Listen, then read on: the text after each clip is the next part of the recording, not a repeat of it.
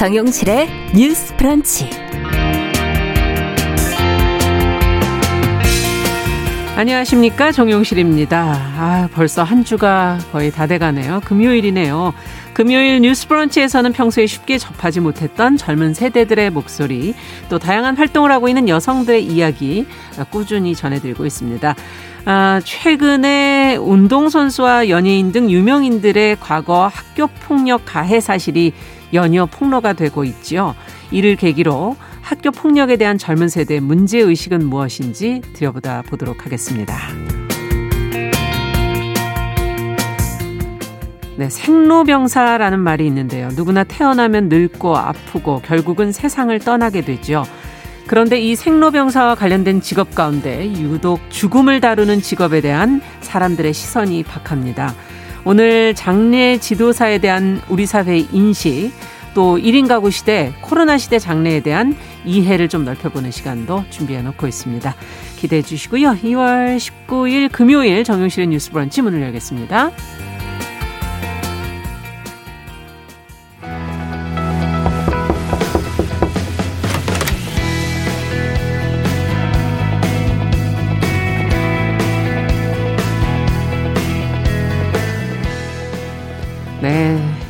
금요일 첫 코너는 여러분들 기다리시는 주간 똑똑똑 시간입니다. 기성세대 담론을 넘어서서 청년 여성들의 시각으로 다양한 주제를 좀 들여다보고 같이 고민해보는 그런 시간이죠.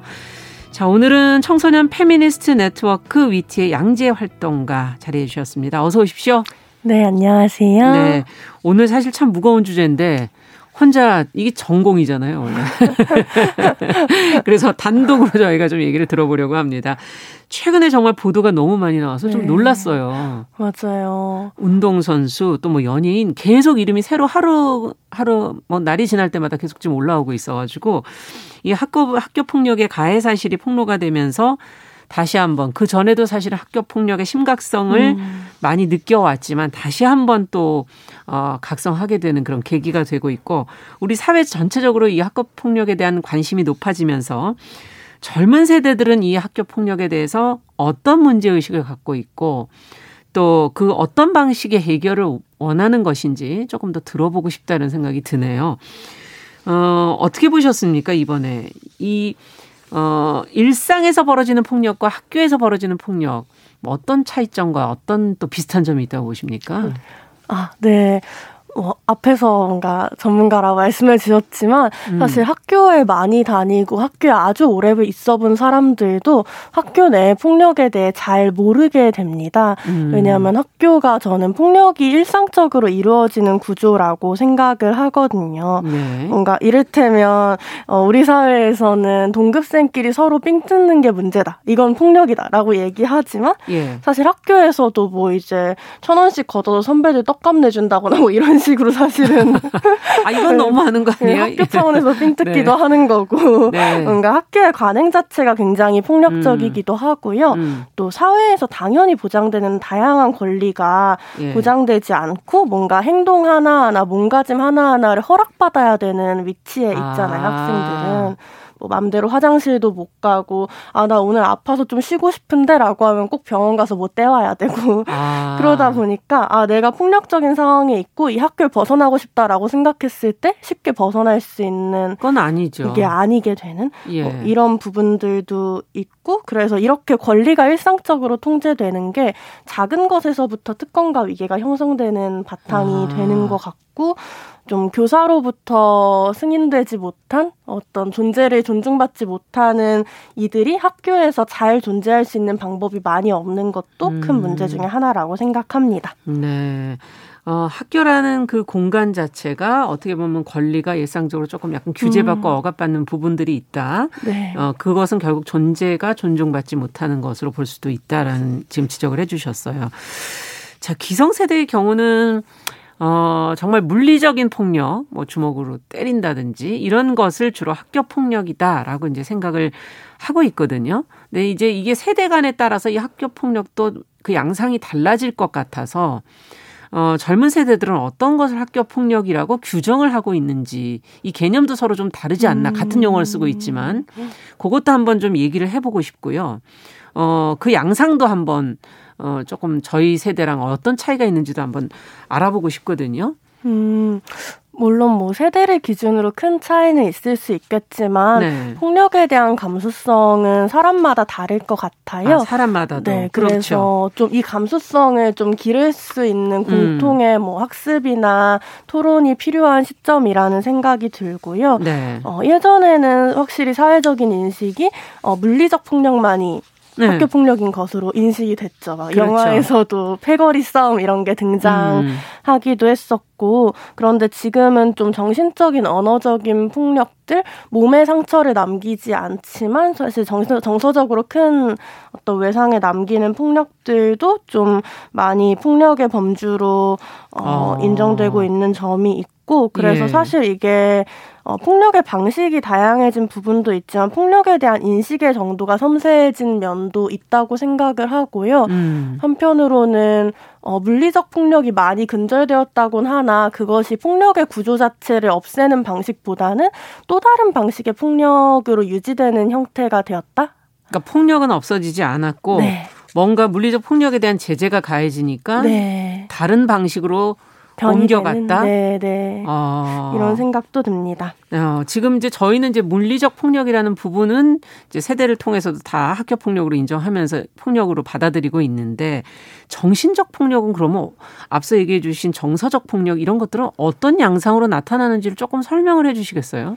어, 뭐, 이제 흔히들 따돌림이라고 불리는 뭐, 음. 고립이나 비난이나 또래 사이에서의 어떤 사이버 불링, 언어 폭력 이런 사이버 불링은 뭐죠? 고요 어, 뭐, 이를테면 뭐 카톡 감옥이라는 말 들어보셨을까요? 그거는 뭐 어. 카톡에서만 어 그런 게 행해진다는 얘기는 들었는데 아, 네, 뭐 이를테면 뭐 학교 폭력을 체험해 보는 어플 중에 네. 뭐 학교에서 이제 학교 폭력의 가해자들이 피해자를 단톡방에 계속 초대하면서 나가지 못하게 하고 그 안에서 되게 아. 욕설이나 비난을 하는 뭐 이런 문화들이 있었는데 뭐 이런 부분들도 있을 거고요. 예. 아니면 뭐 SNS나 뭐 다양한 매체 이 학생들이 뭐 사용하는 뭐 매체를 통한 뭐 예. 비방이나 고립이나 뭐 사진 유포나 뭐 이런 아. 방식들의 폭력들도 있을 거라 생각해요. 예. 음, 사실 그래서 저는 어디까지가 학폭이다라고 말할 수는 없다고 생각하거든요. 좀 음. 어떤 말은 혹은 어떤 문화는 때리는 게 낫다 싶을 정도까지로 폭력적이기도 하고 음. 사실 위계와 권력을 사용하여 억압하는 게 모두 폭력이라고 생각해요. 네. 그래서 오늘 하나 정도 얘기하고 싶었던 게 있었는데 예. 어, 흔히들 학교 폭력을 이야기할 때 학생 간 폭력을 많이 이야기한다고 그렇죠. 생각합니다. 어, 그런데 왜 교사에 의한 학생 폭력이나 좀 학생들에게 가해지는 일상적인 학교의 폭력적인 구조들은 아. 왜 학교 폭력이란 이름으로 묶일 수 없을까라는 네. 질문이 저에게는 있습니다. 아. 이 모두가 다 포함이 돼야 된다는 말씀이시군요. 학생 간의 폭력뿐만 아니라 뭔가 위계나 권력에 의한 억압이라면 학교가 학생에게 학교 자체가 또 다른 어, 또 교사가 학생에게 이런 부분들이 다 포함이 돼야 된다. 그렇게 보면 굉장히 넓어지는 거네요. 네, 그렇죠. 네, 저희가 일상적으로 생각하는 네. 것에 비해서는. 그래서 학생 간 폭력으로 초점을 맞출 때, 음. 어, 저 학생이 왜 저렇게 삐뚤어졌나? 이렇게 생각하기 쉽잖아요. 그렇죠. 개인의 문제로 생각하기가 네. 쉽죠. 근데 사실은 이게 학교 문화의 영역이다라고 음. 저는 생각을 하고요. 그렇군요. 네. 자, 학교에서 요즘에는 그 예전과 달리 그래도 학교 폭력에 대한 인식들이 전보다는 좀 많아져서 교육도 하고 있다고 저희가 들었거든요. 학교 폭력이 또 일어나면 이를 해결하기 위한 위원회가 있다. 이런 얘기도 이제 보도를 통해서 저희가 접하고 있고 네. 그 실효성에 대한 평가는 저도 직접적으로 어 들어보지 못했지만 그리 긍정적이지는 않은 음. 부분이 있는 것 같긴 한데요. 어쨌든 어 현장에서의 이런 조치들 어떻게 평가하십니까? 보시면서. 음. 네, 저도 비판적으로 평가하는데요. 음. 뭔가 제가 들었 던 학교 폭력 예방 교육도 되게 학교 폭력은 엄청 나쁜 거고 음. 이거 이거 이거도 학교 폭력이 될 수 있고 예. 하지 말아야 하고 이런 정도의 되게 적은 실수의 형식적인 교육으로 받았는데 어 저는 그 방식이 되게 이상했어요. 그러니까 뭐 이렇게 친구를 놀리는 것도 학교 폭력이 될 수 있어라고 얘기한 다음에 음. 왜 그런데요라고 얘기할 수 없는 이게 음. 왜 폭력이에요? 뭐가 폭력이에요? 라고 질문할 수 없는 문화가 음. 있었다고 생각하거든요. 예. 그러니까 왜 문제고 무엇이 문제인지 생각해야 폭력이 왜 나쁜지 그렇죠. 혹은 모든 폭력이 나쁜지에 대한 질문을 던질 수 있다 생각해요. 네. 그러니까 사실은 저는 폭력 안에 내재된 권력을 봐야 된다 생각하고 아. 폭력 그 자체를 나쁜 것이라고 보는 것이 적절한가에 대한 고민도 있거든요. 예. 이를테면 정당방위도 있고 저항도 있는 거잖아요. 아 폭력이라는 것 안에 그렇죠. 네, 그렇죠. 예. 근데 학교를 보면은 되게 폭력적인 구조 안에서 학생들만 비폭력적이어야 해. 이렇게 어. 문제를 일으키면 안 돼라고 얘기를 하고 이런 좀 비폭력이 순종과 같은 언어로 쓰이는 맥락이 아. 있다고 생각을 하고 오히려 학교 폭력 예방 교육에서 얘기하는 폭력은 나쁜 거예요. 위험한 일들은 신고해야 돼요. 어른들한테 맡겨야 돼요라고 음. 얘기하는 이 논의가 청소년이 스스로 학교에서 어떤 힘을 행사해서 어떤 부정의에 저항할 수 있는 음. 이런 실천력, 음. 행위성 음. 자체를 좀 박탈하는 방식이 아닐까. 음. 그래서 학교 폭력에 반대한다는 게 학교가 아무도 아무런 행동도 하지 않는 조직을 만드는 것, 혹은 아무 갈등도 없는 조직이 되는 것이 아니고, 음. 오히려 이 갈등에 대해 잘 말할 수 있고 억압적이지 음. 않은 방식으로 해결할 수 있는 것일 텐데 음. 지금의 학교 폭력 예방 교육은 이것 이것 이것이 문제고 왜 문제인지는 모르겠지만 일단 너넨 하지 말고 음. 문제가 생기면 어른들을 불러야 된다 이 정도 수준이 아닌가 그렇죠. 어. 생각이 됩니다. 학교 폭력 자체가 먼저 전제되려면은 그 전제되어지는 것들이 어, 무엇이 문제인지를 좀 들여다봐야 되는데 그 부분에 대한 논의는 좀 없다라는 지적도 해주셨고. 네. 갈등이란 건 어느 어디나 다 있죠. 뭐 사람 모여 있는 맞아요. 데는. 예. 그 갈등을 그러면 어떻게 풀어가야 되는가에 대한 부분이 좀 자유롭게 논의될 수 있어야 된다라는 지적들이 상당히 중요하다는 생각이 드네요. 어, 근데 학교 현장에서의 노력들이 이렇게 크게 빛을 보지 못하는 건 결국 지금 말씀해 주신 청소년들이 가지고 있는 생각을 잘 모르기 때문이 아닐까. 음. 어, 어떻게 보십니까? 이 부분에 대해서는. 음, 뭔가를 얘기하고 싶으십니까? 이 청소년들이 공론화하고 싶은 내용들은 과연 뭘까요? 뭐 제가 청소년 분들 혹은 청년 세대 다 대변할 순 없겠지만 음. 제 경험 안에서 좀 마음에 걸렸던 포인트들을 네. 짚어보자면요. 예. 저는 모두가 사이좋게 지내야 한다라는 말이 음. 좀 싫더라고요. 불가능하지 않나요?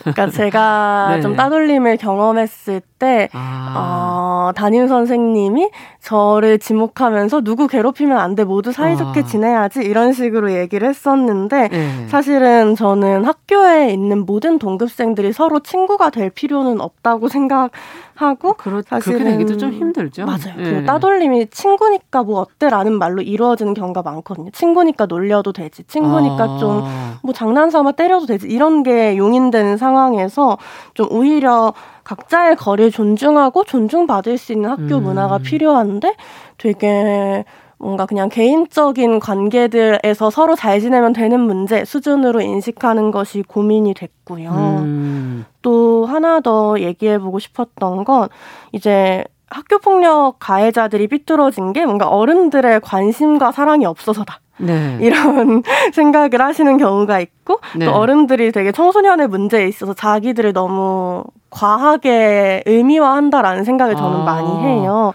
그러니까 우리가 문제 제기하는 것은 우리에게 관심과 사랑이 달라가 아니라 예. 어른들의 관심과 사랑이 없으면 학교에서 존재로서 존중받지 못하는 학교 문화가 문제다라는 아. 얘기를 하는 것이고 네. 사실은 사회에도 차별과 폭력이 있고 그게 학교 안에서 일어나는 것이고 있죠.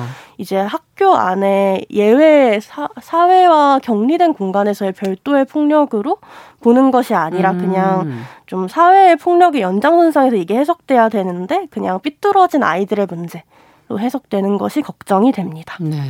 지금 이제 양재 활동가랑 얘기를 하다 보니까 6764번님께서 교사 선생님이신데 학교 폭력에 대한 얘기가 지금 굉장히 속상하시다고 하시면서 음. 학생 시절의 옛날 얘기만 하고 학교 폭력이 교사가 학생에게 행하는 폭력인 부분을 얘기한 게 어, 참 씁쓸하신 모양입니다. 음. 물론 모든 교사 그렇지 않죠. 음, 네. 아, 네, 네, 그렇죠. 저도 아마 그 얘기를 좀 지적해주고 싶으신 게 아닐까 하는 생각이 네. 드네요. 네, 모든 음. 교사가 그렇다는 말씀을 하려는 드리려는 게 아니라 음. 사실은 학교에는 되게 다양한 위계와 권력 구조가 있잖아요. 예. 그리고 때때로 교사 역시도 교사가 가진 권력 안에서 가해자가 되기도 하고 사실은 피해자가 되기도 한다는 지적 도또 지금 네, 네, 학생이 교사를 때리는 경우도 있지 않냐. 맞아요. 근데 맞아요. 그것이 과연 학생이 교사를 때린 문제로 볼 것이냐, 혹은 남성이 아. 여성을 때린 문제로 볼 것이냐, 아. 혹은 뭐 어떤 사회적인 다수성을 가지고 있는 사람이 소수자를 폭행하는 문제를 볼 것이냐, 이건 되게 다른. 그러네요. 네. 네.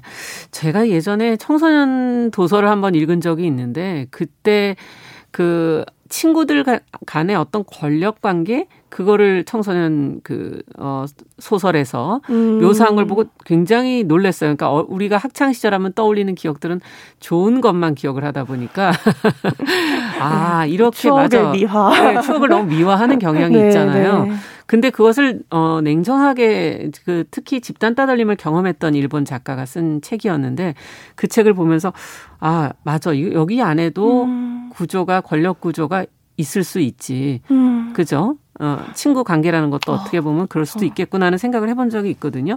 지금 앞서도 계속 이 폭력의 문제는 결국 그 뒤에 있는 음. 권력의 문제라는 지적을 계속 하셨어요. 그거를 들여다봐야 한다는 청소년 활동가들이 많다면서요.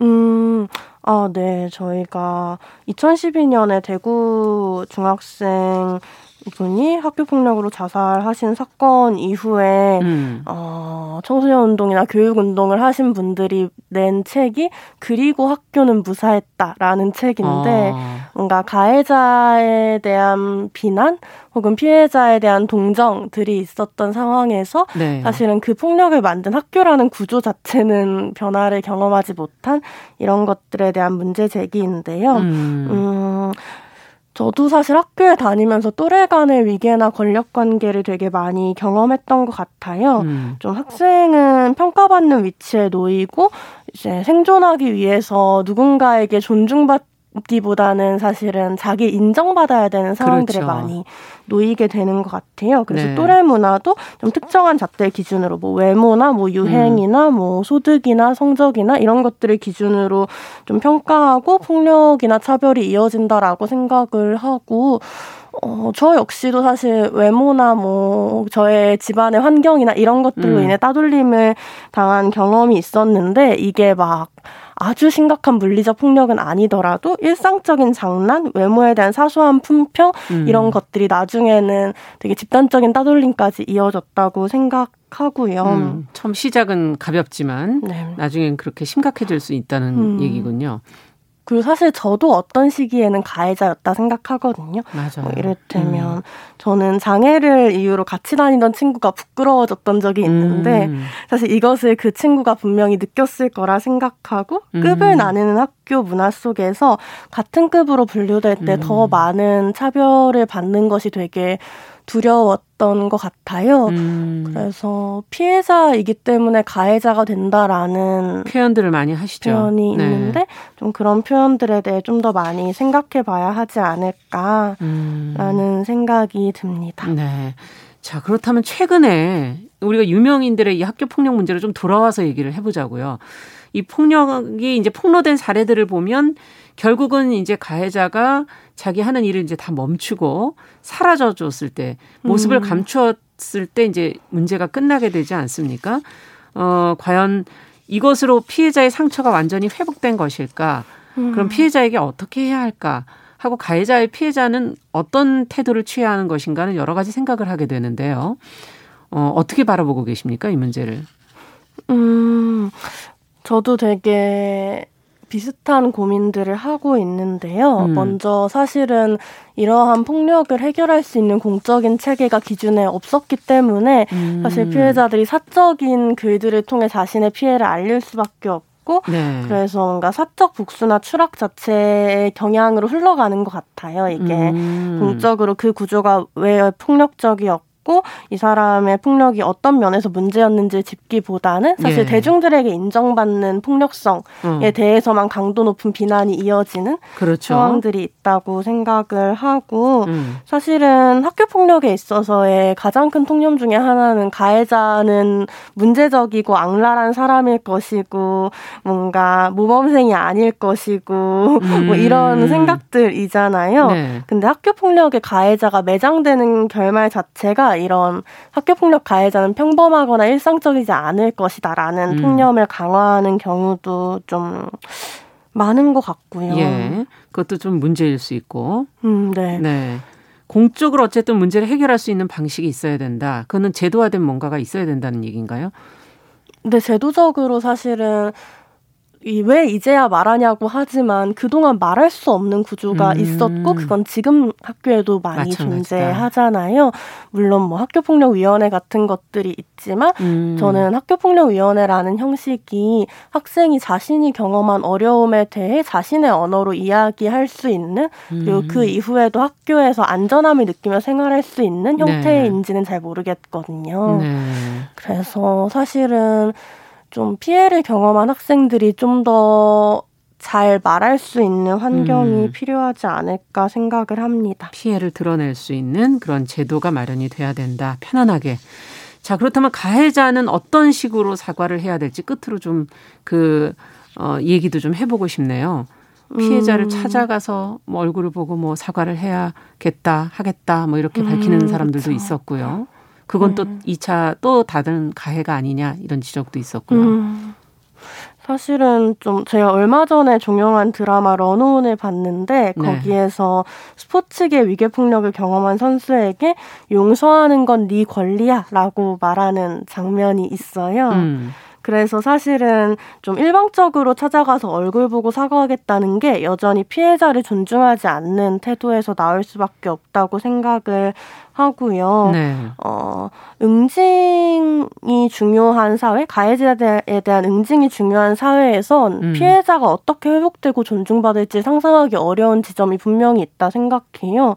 그러니까 대부분의 피해자들은 여전히 우리 사회에서 피해를 경험하는 소수자적 요소를 안고 살아가게 된다고 생각하거든요. 뭐 이건 네. 뭐 뚱뚱한 체형이든 장애든 어눌한 말씨든 소심한 음. 성격이든 뭐 이런 것들이요. 근데 이런 것들이 장벽이나 뭔가 소수자적 요소가 되지 않을 수 있는 사회를 만들어야 되는데 음. 이러한 사회가 만들어지지 않았을 때 사실 피해자가 회복하기 어렵고 피해자가 회복하지 않은 상태에서 가해자의 사과라는 것은 주로 면피용인 경우가 아. 너무도 많아질 수밖에 없어서 음. 그럼 결국은 사회가 변화해야 한다는 결론으로 이르게 되네요. 네, 네. 참 무겁고 조금 시간이 걸리는 것 같아서 네. 좀 걱정스럽기도 하고 참 조심스럽고 예. 그렇게만 말해서 무언가 해결되지 않는 것은 알지만 그렇죠. 그럼에도 근본적으로 네, 근본적인 변화를 고려하면서 이야기가 진행되면 좋겠다는 생각이 음, 듭니다. 네. 지금 이인철님께서 학교 폭력이 단순히 인성교육 차원에서 해결되지 않는다는 지적을 해주셨고요. 네, 맞아요. 네, 어른 사회의 구조, 또 양극화에 따른 승자 독식 구조, 인간에 대한 성찰 이런 것들이 필수적으로 이해돼야 되는 거 아닌가 하는 맞아요. 얘기를 해주셨습니다. 그게 어른 사회가 아니라 그냥 사회죠. 사회가. 청소년들과 네. 함께 사는데. 음. 음. 자, 오늘 말씀은 여기까지 듣도록 하겠습니다. 앞서 저희가 학교 폭력 얘기하면 맨날 이제 삥 뜯는다 이런 표현 썼는데 그게 금풍갈치 표현한 거라는 거 양해해 아, 주시기 바랍니다. 자, 오늘 네, 괜찮아요. 주간 똑똑똑 청소년 페미니스트 네트워크 위티의 양지혜 활동가랑 함께 오늘 말씀 들어봤습니다. 자, 말씀 감사하고 다음 주에 또 뵙겠습니다. 네, 어려운 이야기 나눠주셔서 감사합니다. 네. 정용실의 뉴스 브런치 듣고 계신 지금 시각 10시 30분이고요. 라디오 정보센터 뉴스 듣고 오겠습니다. 국내 코로나19 신규 확진자가 561명 확인돼 사흘 만에 600명대 아래로 내려왔습니다. 국내 발생을 지역별로 보면 경기 182명, 서울 177명, 인천 37명으로 수도권에서만 396명이 확진돼 전체 국내 발생 확진자의 74%가량이 수도권에 집중되는 양상이 이어지고 있습니다. 문재인 대통령은 오늘 오전 더불어민주당 지도부를 청와대로 초청해 간담회를 갖습니다. 오늘 간담회에선 코로나19 사태에 따른 민생 방역 대응과 4차 재난지원금, 2월 임시국회 핵심 입법 과제 등 현안에 대한 논의가 이뤄질 것으로 보입니다. 정세균 국무총리가 서둘러 코로나19 확산세를 차단하지 못하면 최악의 상황이 올 수 있다며 정부가 총력 대응하겠다고 강조했습니다. 충북 괴산 종오리 농장 가금류가 고병원성 조류 인플루엔자 AI 확진 판정을 받았습니다. 이에 따라 국내 가금 농장과 체험 농원에서 발생한 고병원성 조류 인플루엔자 AI는 모두 99건으로 늘었습니다. 정부가 달걀 가격에 대해 강세가 지속되고 있으나 앞으로는 점차 개선될 것으로 예상했습니다. 또 곡물 원유 등 오름세를 보이는 품목에 대한 대응 방안을 마련하겠다고 밝혔습니다. 정부가 최근 우리 경제에 대해 내수 위축이 이어지고 고용 지표가 크게 둔화했다고 진단했습니다. 지난해 12월에 불확실성이 확대되고 있다고 진단한 기획재정부는 1월에 이어 이번 달에도 불확실성 지속을 언급했습니다. 국제유가는 주요 산유국이 증산을 검토한다는 소식에 상승세가 반전됐습니다. 주식 투자자들이 늘면서 주식을 포함한 투자 자문과 관련한 소비자 피해 상담이 늘어난 것으로 집계됐습니다.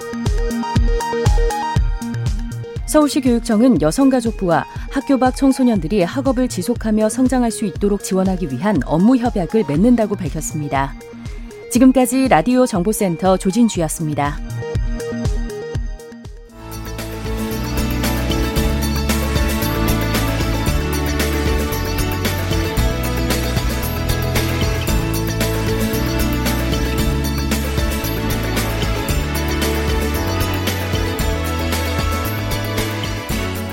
세상을 보는 따뜻한 시선.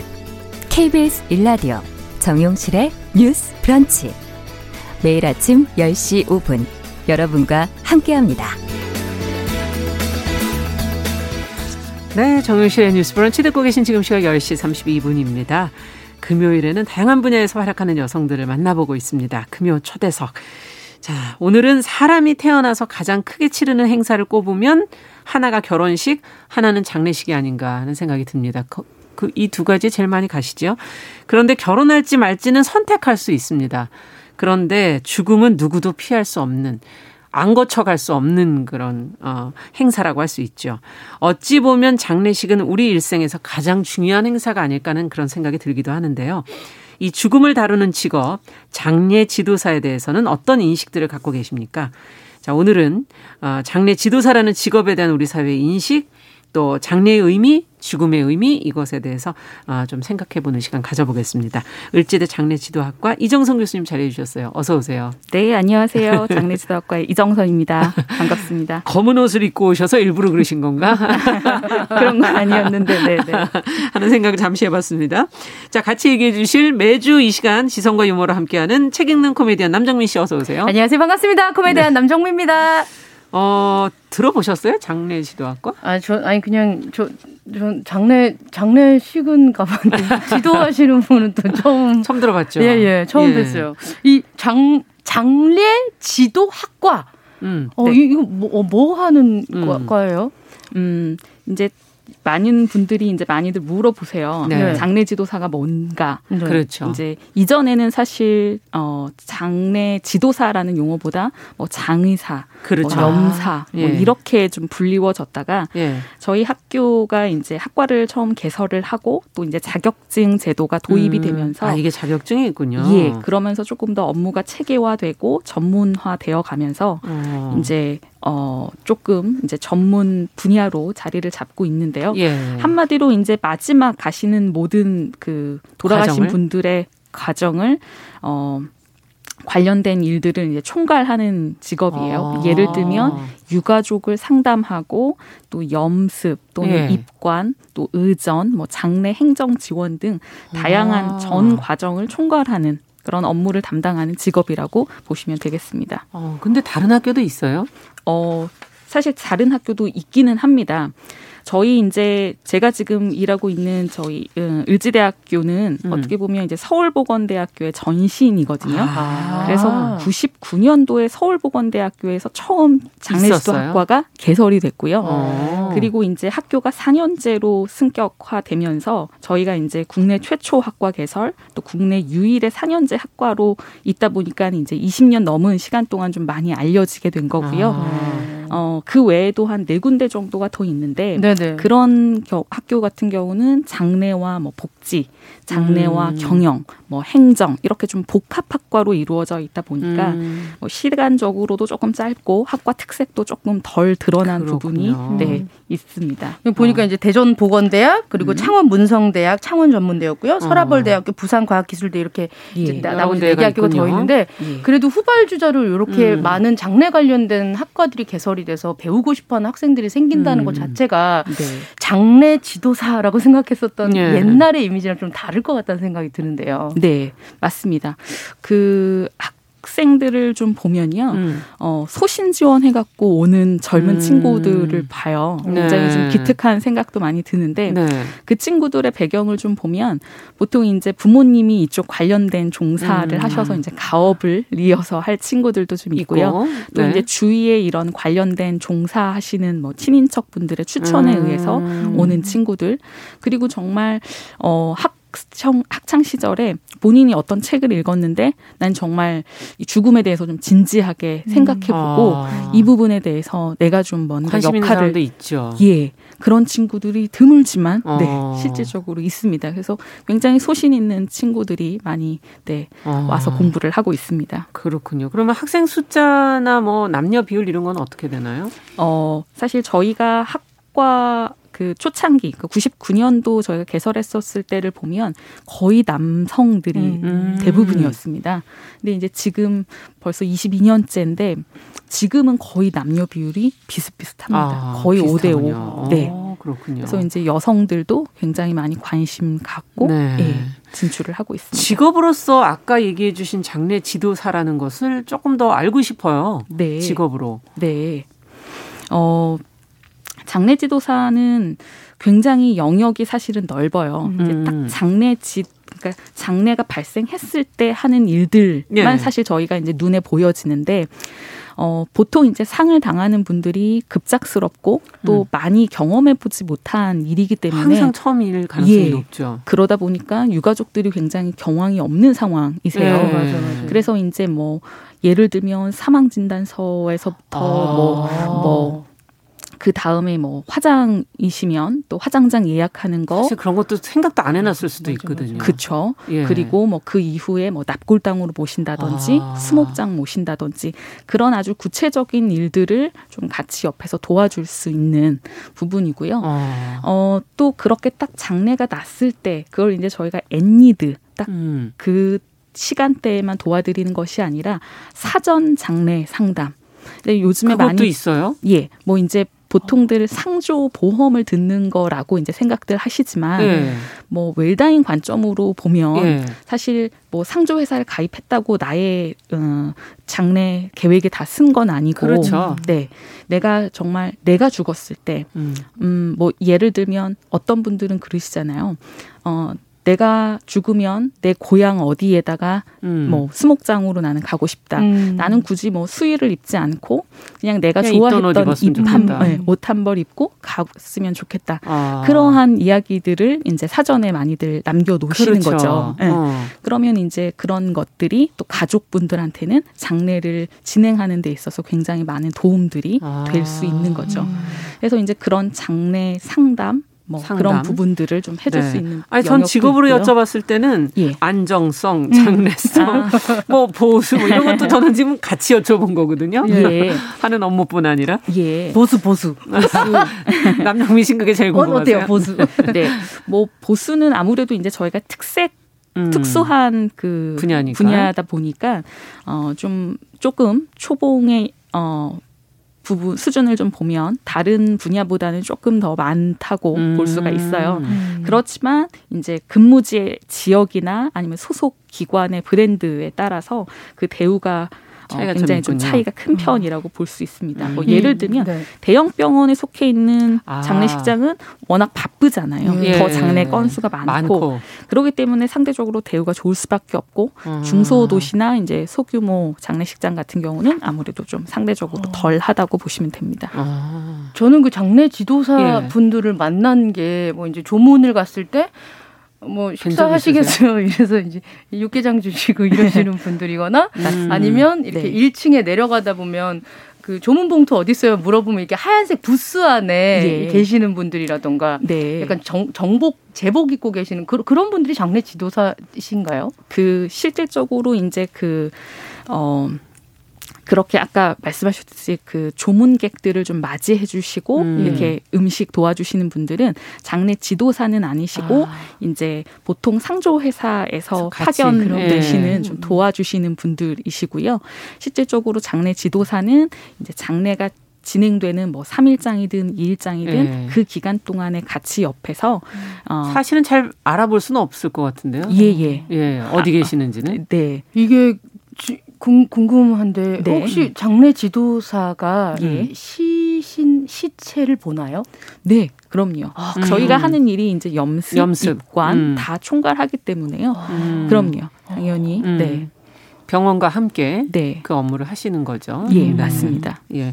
사실은 앞서 얘기해 주신 것처럼 옷을 뭐 어떻게 입느냐, 죽음의 순간에 내가 평소에 입던 옷을 입을 거냐, 음. 또 화장을 좀 이렇게 해서 좀 깨끗하게 음. 한 모습으로 죽고 싶은 거냐. 음. 그것도 이제 요즘에 예전보단 죽음에 대해서 생각하셔서 준비하시는 분들도 일본에서는 뭐 사전에 그 장례식을 하기도 하고 맞아요. 생전 장례식이라고 그러나요? 그 사전 장례식 뭐 이렇게 하시는 분들도 계시기 때문에 네. 이제 죽음에 대해서 조금 고민해 볼 시간이 이제 어 필요하다는 그런 얘기고 그걸 같이 준비해 주시는 분인 것 같은데 이게 평 보통한 보통 직업은 아닌 것 같아요. 좀. 맞아요. 그렇습니다. 평범하다 이렇게 말할 수는 없을 것 같고 네. 직업적인 고충도 지금 어, 남정미 씨가 물어보신 것처럼 있을 것 같아요. 네. 거의 매일 시신을 네, 혹시 봐야 되는 거 아니냐? 뭐, 맞습니다. 또 곱게 숨 거두시는 분만 있는 게 아니잖아요. 맞습니다. 고충이 네. 있을 것 같은데 가장 많은 분들이 사실은 궁금해하시고 음. 많이 여쭤보시는 질문 중에 하나예요. 네. 우리나라 사회에서 이제 죽음을 언급하는 것조차 좀 금기시됐던 문화가 있다 보니까 그렇죠.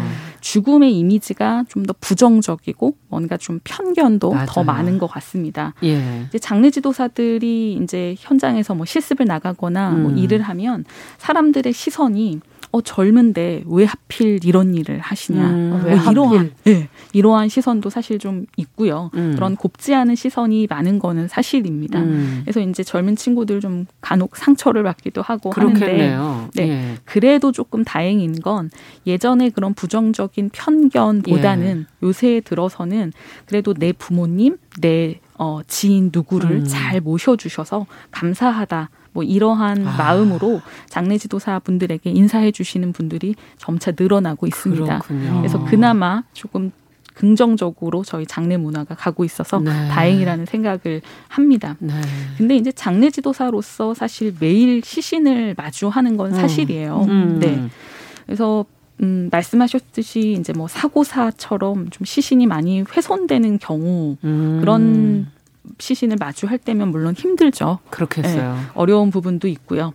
그러나 이제 제가 그렇게 마지막을 힘겹게 가신 분들일수록 예. 죽음의 얼굴은 좀 무서울 수 있지만 어, 그 마지막을 어렵게 가셨기 때문에 더 잘 배웅해 드려야 된다라는 맞아요. 말씀을 드립니다. 음. 네. 그리고 사실 막상 여러분들이 막 생각하는 것만큼 그렇게 무서운 건 별로 없어요. 저의 그래요? 경험으로 예, 따지면 그렇군요. 그리고 또 학생들도 실질적으로 음. 내가 보지 않아서 내가 그냥 갖고 있었던 그 이미지. 편견과 예, 두려움 예. 때문에 더 무서웠던 거지 막상 마주하면 네 음. 그렇게 무섭다는 이야기는 안 합니다. 음. 그러나 이제 그런 물리적인 두려움과 무서움보다 사실 사람들의 편견과 시선에 음. 더 많은 힘든 부분이 예, 있는 거군요. 있는 것 같습니다. 네. 근데 사실 편견이나 이런 걸 제외하고 나면 네. 내가 장래에 대해서 할 줄 아는 게 하나도 없잖아요. 일반인들은. 그렇죠. 그러니까 정말 장례 지도사 전문가한테 맡기는 없이 게 할 수 없죠. 예, 예. 네. 훨씬 더 그 뭐랄까요?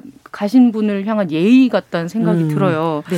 그 이정훈 교 슬픔에서도 극복을 못 하잖아요. 그 맞아, 상태에서는. 맞아, 맞아. 얼마나 네. 정신 없겠어요. 맞습니다. 음. 네. 그, 그 교수님 인터뷰 보니까 음. 그 미국의 장래에 대한 얘기를 되게 많이 하셨더라고요. 아. 미국에서 공부하시고 오신 거죠? 네, 네. 저는 어. 이제 저도 20대 초반에 이제 장래 어. 지도사 쪽으로 진로를 선택하면서 어. 이제 음, 저희 부모님이 그래도 이쪽 분야가 음, 아직 한국에서 많이 개발되지 않은 그렇죠. 분야이다 보니 그러면 좀 제대로 공부를 해서 음. 한국에서 정말 좀 가치 있는 역할을 좀 하면 네. 좋겠다. 네. 그래서 이제 지원을 받고 제가 이제 미국에서 장애 학교를 다닙니다. 아. 네.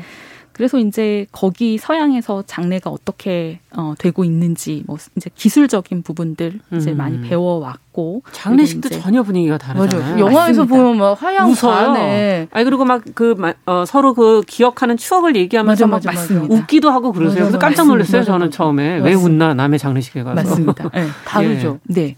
저희 나라 같은 경우 우리나라, 우리나라 같은 경우는 네. 어, 보통 이제 고인을 모시는 그그 그 시신은 사실 이제 그 안치가 되어 있고 그렇죠. 저희가 영정 사진을 대신해서 이제 어, 의뢰를 치르는데 미국 같은 경우는 이제 접견 서비스라고 해서 음. 실제 이제 고인부를 모셔놓고 관을 관 뚜껑을 열어서 네 뵈면서 마지막 인사를 합니다. 예. 어, 예. 토마스 when I was young 막 이러면서 뭐 옛날에 같이 뭘 했지 뭐 이러면서 얘기하잖아요. 네. 맞아, 맞아. 그리고 이제 장례식이라는 걸 치릅니다. 예. 저희 나라 우리나라 같은 경우는 3일장 동안 맞아요. 그냥 조문객들이 오셔서 왔다 갔다 하시지만 네네 그렇게 하시지만 어, 외국 같은 경우는 딱 결혼식처럼 한 날 한시에 오셔가지고 음. 장례식을 치르는 거예요. 그분들이 뭐 저명한 인사도 아니고요. 그렇죠. 친구분들이 네, 그냥 소소한 시민입니다. 예. 음. 그런 분들을 이제 장례식을 치를 때 음, 말씀하셨던 것처럼 어, 그 사람과의 그냥 추억을 이야기하는 거예요. 음. 내가 좋아했던 뭐 누구누구 홍길동이라는 분이 가셨는데 음. 어, 내가 중학교 때부터 이 친구를 알았지. 그렇죠. 그 친구하고 야구를 뭐 하면서 우리는 그때 음. 뭐 어땠지. 음. 어, 누구누구는 내 직장 동료인데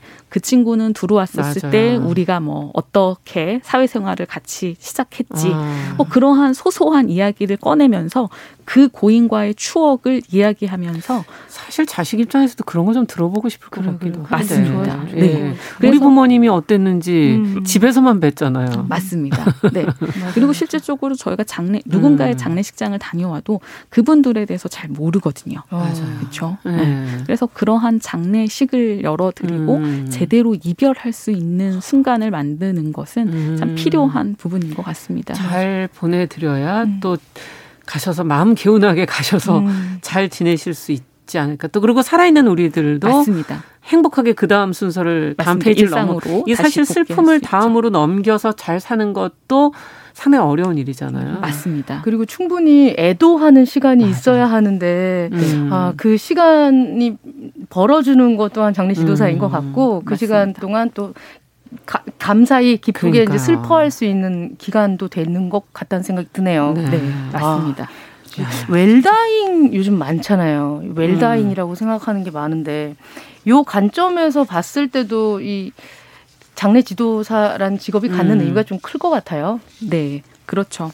이제 요즘에는 그래도 건강할 때 죽음을 준비하자. 또 음. 나의 장례를 내가 한번 설계하고 준비해보자. 음. 뭐 이런 인식들이 많이 나타나고 있습니다. 음. 이제 핵가족화되고 미혼율이 그래요. 증가하면서 가족 형태가 변화하면서 1인 가구도 많이 늘고 맞습니다. 그러면서 이제 나의 장례를 내가 어, 준비해야 되는 아. 상황이 된 거고요. 네.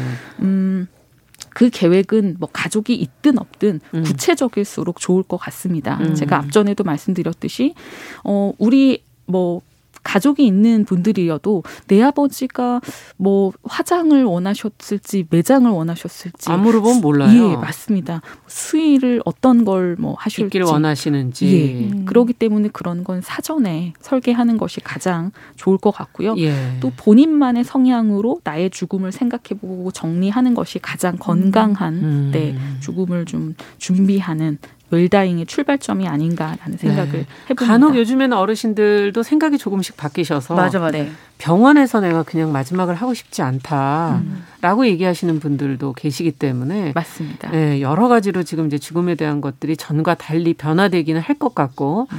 1인 가구라면 내가 나의 죽음을 어떻게 준비할 것인지를 음. 생각해야 될 것 같고. 네. 근데 이 여성 지도사가 있다는 얘기 아까 해 주셔서 아, 필요할 것 같다. 만약에 제가 제 죽음을 누군가에게 맡길 때 왠지 여성은 조금 편할 것 같다는 생각이 들 때가 있거든요. 맞아, 맞아, 마지막 맞아. 그 모습은 음. 왠지 아무한테나 다 보여주고 싶지 않을 수도 음. 있을 것 같아요. 음. 맞습니다. 네. 음. 장례 지도사의 이제 성별 선호도가 아무래도 좀 여성 고인일수록 좀 여성 장례 지도사를 선호하는 경향이 있고요. 음. 말씀하셨듯이 아마 유가족의 입장에선 자연스러운 부분일 거라고 생각이 됩니다. 네. 어, 그리고 이제 여성분들은 아무래도 좀 상담이나 또 유가족을 좀 위로하는 음. 음. 뭐 그런 부분에서 심정 그 심리적인 공감대를 좀 잘 형성하는 아. 부분이 있기 때문에 아무래도 그 부분은 여성분들이 조금 더 유연하게 잘 대처를 하시고요. 아 물론 뭐 남성분들도 잘, 잘 하시는 분들이 있겠죠. 예. 예. 그러나 그 외에 뭐 염습이나 뭐 서비스 음. 의전이나 행정 지원 이런 것은 뭐 성별에 따른 구분보다는 그들이 가지고 계시는 이제 노하우나 음. 아니면 뭐 본인의 경험 이런 부분이기 때문에 음. 남녀 차이가 뭐 그렇게 많이 두드러지는 건 아닐 아니. 것 같습니다. 아. 그렇군요. 네. 일본이 자연재해도 많으니까 이런 거에 있어서 굉장히 좀 맞아요. 미리 남겨놓는 경향이 있더라고요. 어떤 책을 봤더니 거기서 이제 본인의 장례식 차를 타고 올 사람들을 위해서 비디오 테이프를 미리 찍어 놓으셨는데 이야. 야 오늘 나 죽은 날 비 오냐? 눈 오냐? 뭐 이런 얘기하고 봉파리 눈 왔니? 이러면서 이제 본인이 말하고 싶었었던 사람들에 대한 얘기를 미리 남겨서 그쵸, 그걸 기억하고 싶은 사람이 있잖아요. 예, 뭐 VS 그 저기 USB나 이런 데 꽂아가지고 그걸 틀어주시면서 장례식장까지 이동하는 그런 것도 봤거든요. 네. 많은 분들이 어. 인식이 바뀌고 지금 살아있을 때 많은 사람들에게 더 다 말을 할 기회는 다 하자 이런 분위기가 되는 것 같아요. 음. 맞습니다. 예. 네.